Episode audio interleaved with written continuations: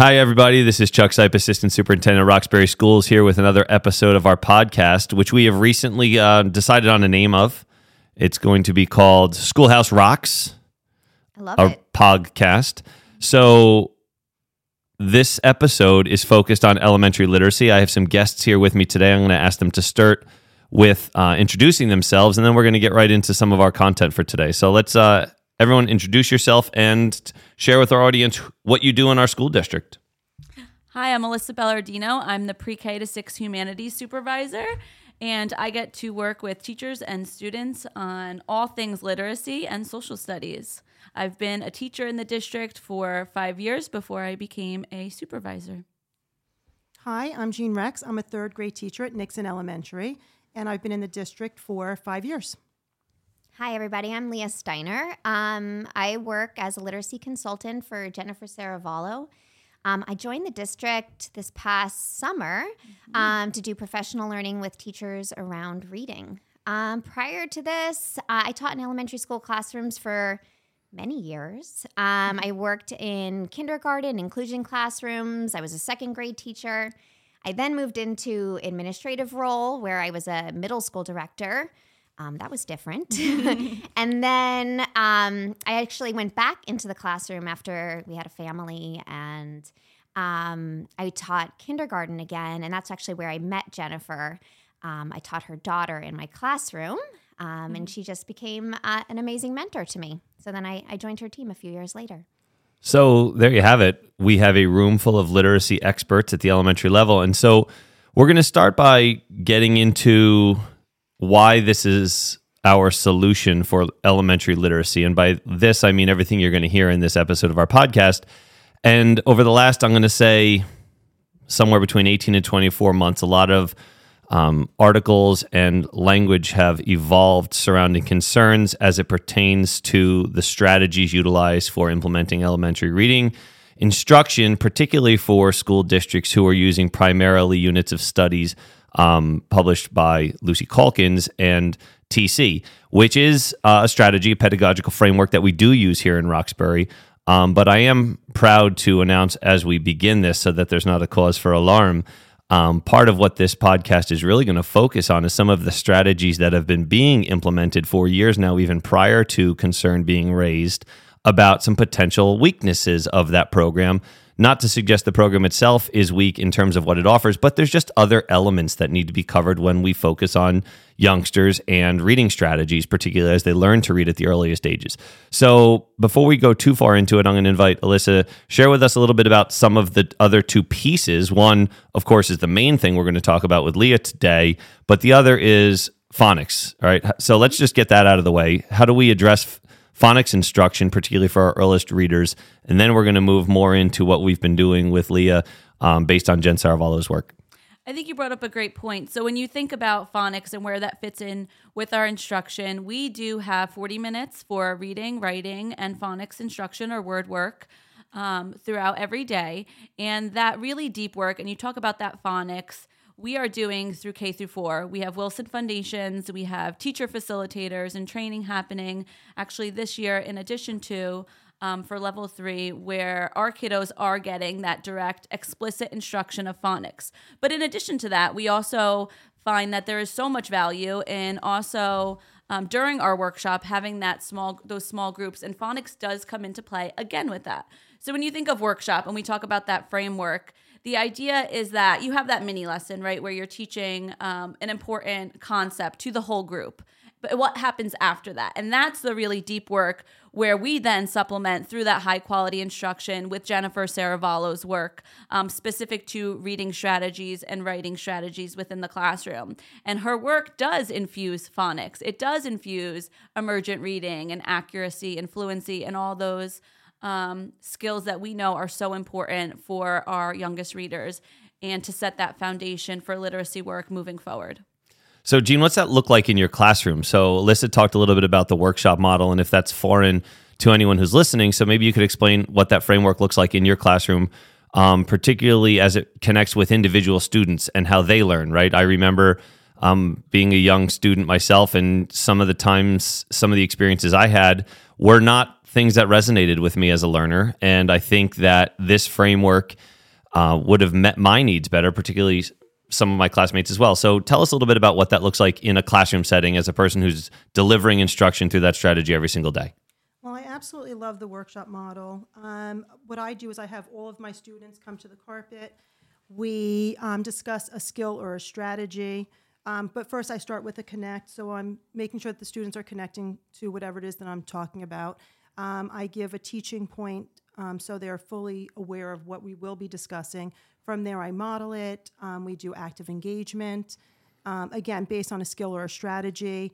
Um, I do a link, so it pulls the whole thing together, and then we do independent practice as well.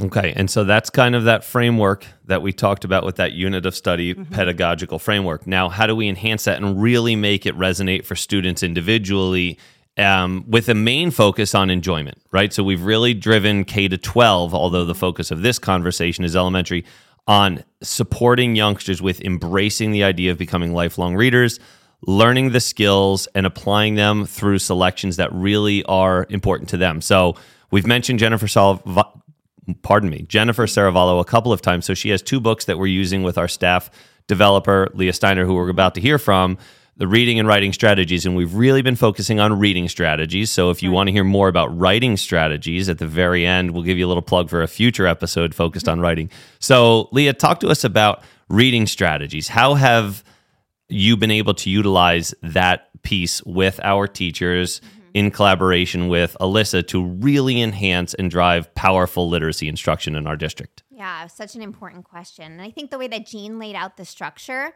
really sets us up for this work. So, right, what Jean was kind of referring to here is the skills and strategies that all st- that the class needs, right? These are going to meet our class standards, but we know that the students in our class really come with varying strengths, with varying skills and abilities, and we really need to teach into individual students' needs. And like Jean said, this is the most important work. Um, so, with that being said, we know from research that goal based instruction, um, specifically the research of John Hattie, um, we know that when students are focusing on a specific goal for an extended period of time and it, they're really focused, and that independent reading time isn't um, the drop everything and read of our past, right? It's not this, what are these, um, SSRI, right? Right? It is very strategic, structured, independent reading time where students have important jobs to do and it's centered around their goals. Um, so through um, the work I did with Alyssa and teachers, we look very closely at assessment data. Um, we decide what goal would be best for our readers. Um, we use Jen's hierarchy of reading goals, um, a hierarchy of action, um, to determine what would be a best goal. And then we look into skill progressions to really help us think what strategies are going to support a reader moving forward. Um, that being said, we also really looked at different structures and methods for teaching, um, for conferring one on one with students, for pulling students in small groups, and really giving them effective feedback. So we thought about what does research say about effective feedback, and again, how do we support our readers to being independent, right? Because that's the goal. So you mm-hmm. mentioned something that, of course, is a love of mine, which is research-based practices, particularly as it pertains to feedback. And we do know, because one of the most consistent findings as it pertains to educational feedback is providing specific, timely, future-oriented feedback will help mm-hmm. all learners grow at a rate that will improve their own trajectory. Right. And so I heard a lot in what you just described, as well as what Jean and Alyssa talked about, Leah, about how our staff are leading these conversations, how you've been supporting staff in their skills and comfort level with feeling as though they are an expert to take that on their own. And I've been able to, I guess I should say, fortunate to really observe what that looks like because it's really neat. And I think back to my time as a teacher, and I wish I had opportunities like that because simultaneously we know that the best professional learning is ongoing and embedded. And I've seen you work hand to hand, hand in hand with teachers in the classroom while their colleagues are also watching. But one of the things I've noticed was the students' active engagement. So, can I don't know who wants to jump in here, but let's talk a little bit about the students' role. The teachers are monitoring, the teachers are helping set goals, the teachers are providing feedback, and they should, right? They're the experts, they need to drive instruction. But students are the best student growth occurs when students are active participants in their learning experience. So let's talk about what's that look like from the student standpoint. How are students inv- invested here? Beautiful. Do you want me to take that one? yeah. go for it. Um, so the beautiful work that we do and what Jen's kind of helped craft is this idea of the goal setting conference. And I think this is really where we started our work um, back in August, um, where we know when students are able to name the goal themselves, know what they reflect on their own strengths and where they want the most support and help from their teachers. Um, through some guided inquiry, we asked students to name the goal themselves. Of course, teachers are the experts; they've looked at the assessments. Um, but through that, teachers are, uh, sorry, students are able to really identify what they want the most support with. Um, and then from there, that would be the work they're invested in. I also have open conversation with my kiddos. Mm-hmm. So I do um, based on assessments, and we do the TC Teacher College Running Assessment uh, Running Records, and we also based on our training um, started short text assessment, which gives us a lot more information as well. And based on all of our assessments and listening to um, our students read, my kiddos read, um, there that's where I come up with the goal as well. And I do have that open conversation with my students. I'll say, you know, what do you think of this goal? This is what I was thinking. What do you think? And just to really give them the ownership of the goal. And then based on that is where then we talk about the strategies. And I do do the goal cards with the visuals, and um, they absolutely love it. Can you explain that a little bit more? The goal cards. Yeah, the goal cards. Yeah. So each student has their own goal card, and on it it says the goal that they're working on, and then we have the strategy, and the strategy is the post-it um, that has the visual on it. And all of my students are able to say the goal they're working on, no matter who comes in the room. They could say, "Well, I'm working on um, fluency, and my strategy is whatever it is, scooping up, you know, scooping up words. And this is the work that I'm doing. And then also based on the training that um, we've been receiving, which has been outstanding, um, it's really shifted the way I speak to my students by saying, "Oh, what is the work you're working on? Like, what is the work we're doing?" Um, or I noticed as a reader, this is what you're doing. Versus, I love how you, you know, talk about characters. You know, and they're like, "Great, you love it." You know, so it's really being more specific, and it really gives all of them the ownership, and they are so excited because we're all talking about the same, the same lingo, and it's really cool to see. Yeah. I think that's amazing. Um, So hold on, I, I got to jump in. I can't pass up on this opportunity. So one of the main goals of this podcast is to really inform our community about the things that, that are going on in our classrooms, little nuances and programmatic structures that we've put in place to really help drive learning forward. But one of the other pieces that is auxiliary to that is how do we support and equip our parents and our community with dialogue and language to so we can engage in purposeful discussion about learning when kids come home from school, right? So how do we break away from the conversation that probably occurred in all of our houses? How was school? Fine. What'd you learn? Nothing. Right? Like I was probably the participant in that plenty of times as a kid. But what I just heard you say, Jean, is here are some here's what I heard you say without saying it directly. Here are some things, parents, that you can say to your children if you really want to get a robust answer about reading. What is your reading goal? Mm-hmm. Can you describe that? Mm-hmm. Let's read a little bit together. So I just wanted to throw that in there. I know I cut you off, Alyssa. Um, And but- what is your strategy? yeah, mm-hmm. and describe that to me. And as a parent or a guardian, your grandparent, whomever is having the conversation, you don't have to know the answer. Right. The kids know the answers, and if they don't, we can help them. That's great information to send back to your teacher. Like, hey, I tried to engage my son in a conversation about his reading goal, and he was unclear. Perfect. I would love to get that information as a teacher. So. Just kind of a sidebar before we keep going is this is great information for a parent to have about how you can engage in a really productive conversation because students will start to embrace the love of learning when they realize it's not just a thing that happens at school from nine to three or whatever, right? It's something that I'm always engaged in as a person. So, anyway, I just had to get that plug in there. Got Alyssa. I think you brought up a great point when you talk about that reading life that we want students to be able to transfer those skills into any book they're, they're reading, but also enjoy reading, whether it's at school or at home, beyond in the car, on the way to sports or whatever it may be.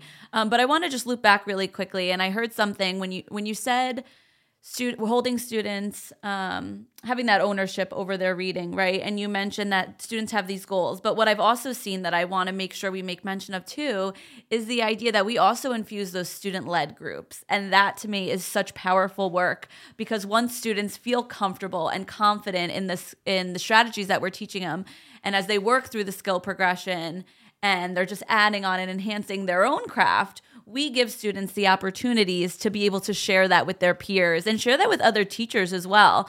Um, I know when I've been into Jean's room, I will see like a sign up, or in another teacher's room, I'll walk in and I'll see, oh, today we're talking about complex characters or the problems in the story. And, um, you know, maybe Erica and Joe are the two students that feel really comfortable teaching that, and they put their name up there, and then students have the opportunity to sign up and say, "Oh, you know what? I think I need help with that," um, and to see students take that ownership and that drive and the passion, and they're like, "Oh, this is what we're gonna do," and they could show it off in their own reading and their own work just like completely warms my heart. Like it's just so amazing to see them be so passionate about it. And you know, you see all these future teachers um, yes. in the making mm-hmm. sharing what is exciting to them. So I definitely wanted wanted to point that out. Um, but I want to ask one question. I think that this goes to everyone: is how does this work connect to writing? Right. So we're focusing on reading for enjoyment, and how do we get our kiddos to also write for enjoyment? And what does that look like?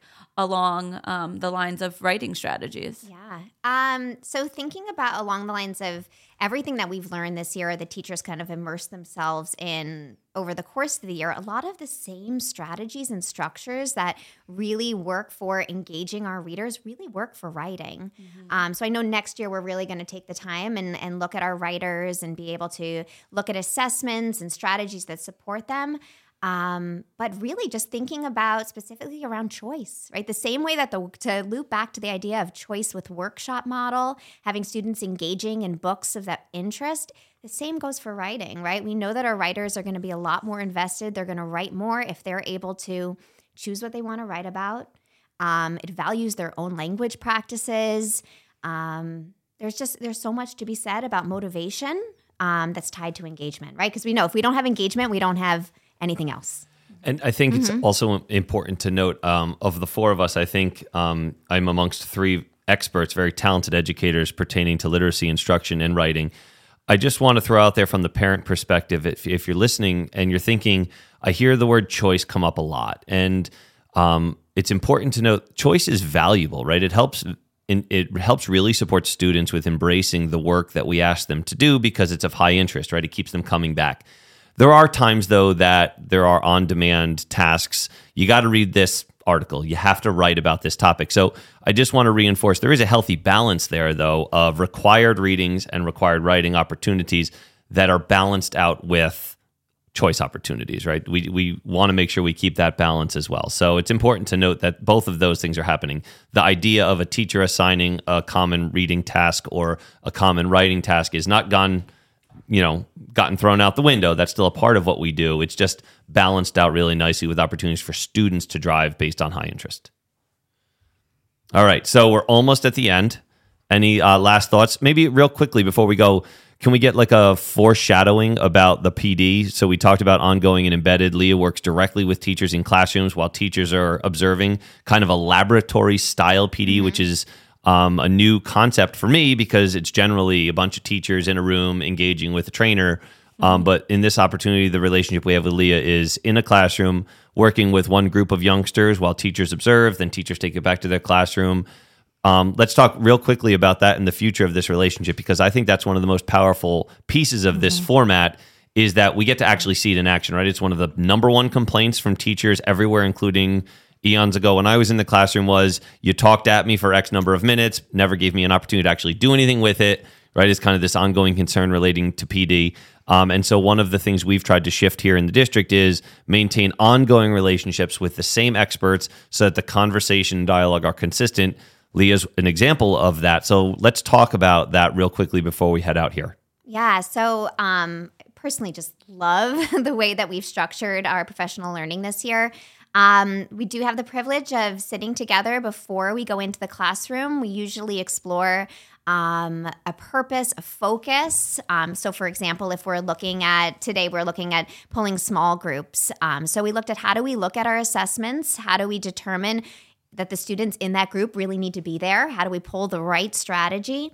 Um, then we go right into the classroom. I'll model it. Sometimes I'll ask teachers to just go right ahead and try it. Um, we know we just got to roll up our sleeves and give it a go. Um, and then usually I'll ask teachers to kind of reflect and think about some of the things that I'm doing that really just confirm what they're already doing, right? Uh, so often that there's already just so much happening in the room. And then what feels new, right? What part of this process feels new or something that or shift in thinking that you want to try? And then when teachers get to practice, I love to listen in, coach, give feedback, just the way we do with students. Um, I think um, that's the best part mm-hmm. because we're getting that training like right on the spot. We're not back in our classrooms by ourselves.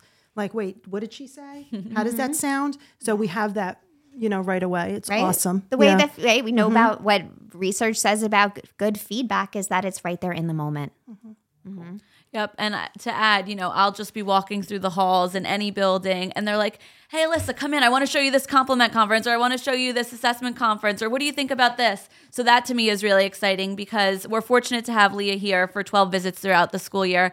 Um, but then also in between, um, I have the pleasure of going into classrooms and continuing this work and doing some more coaching and checking in with teachers to um, see how confident they feel with the work that we've been doing. So we are so excited. It's been amazing. It's been the best year to see how passionate the teachers are, to see how excited the kids are about reading and writing. So I am overly excited to continue this work, the work that we're going to do over the summer, and then also roll into next year for writing. I also just wanted to add that I'm so in awe of the teachers here, just their commitment to students, commitment to professional learning. Um, I'm continually blown away. I'm gonna. Um, we're ending on that. I, I agree. I could not agree more. But to have you share that with us is really special um, to me um, as someone who works with these folks every single day. I feel the same way. I think we're very fortunate to have an amazing group of teachers. But for you to share that perspective as someone who comes from outside of our school district is really powerful. So thank you so much.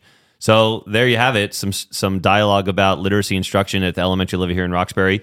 The book again is the Reading Strategies book 2.0. In fact, it's only been out uh, for about six weeks now. So if you're interested in taking a look at that, that is the book that we're referencing that we've been using for this training, written by Jen Serravallo. And we're going to continue with that work, but dive deep into writing. So we'll have a future episode focused on writing. Thanks a lot. Thank you. Thank you. Thank you.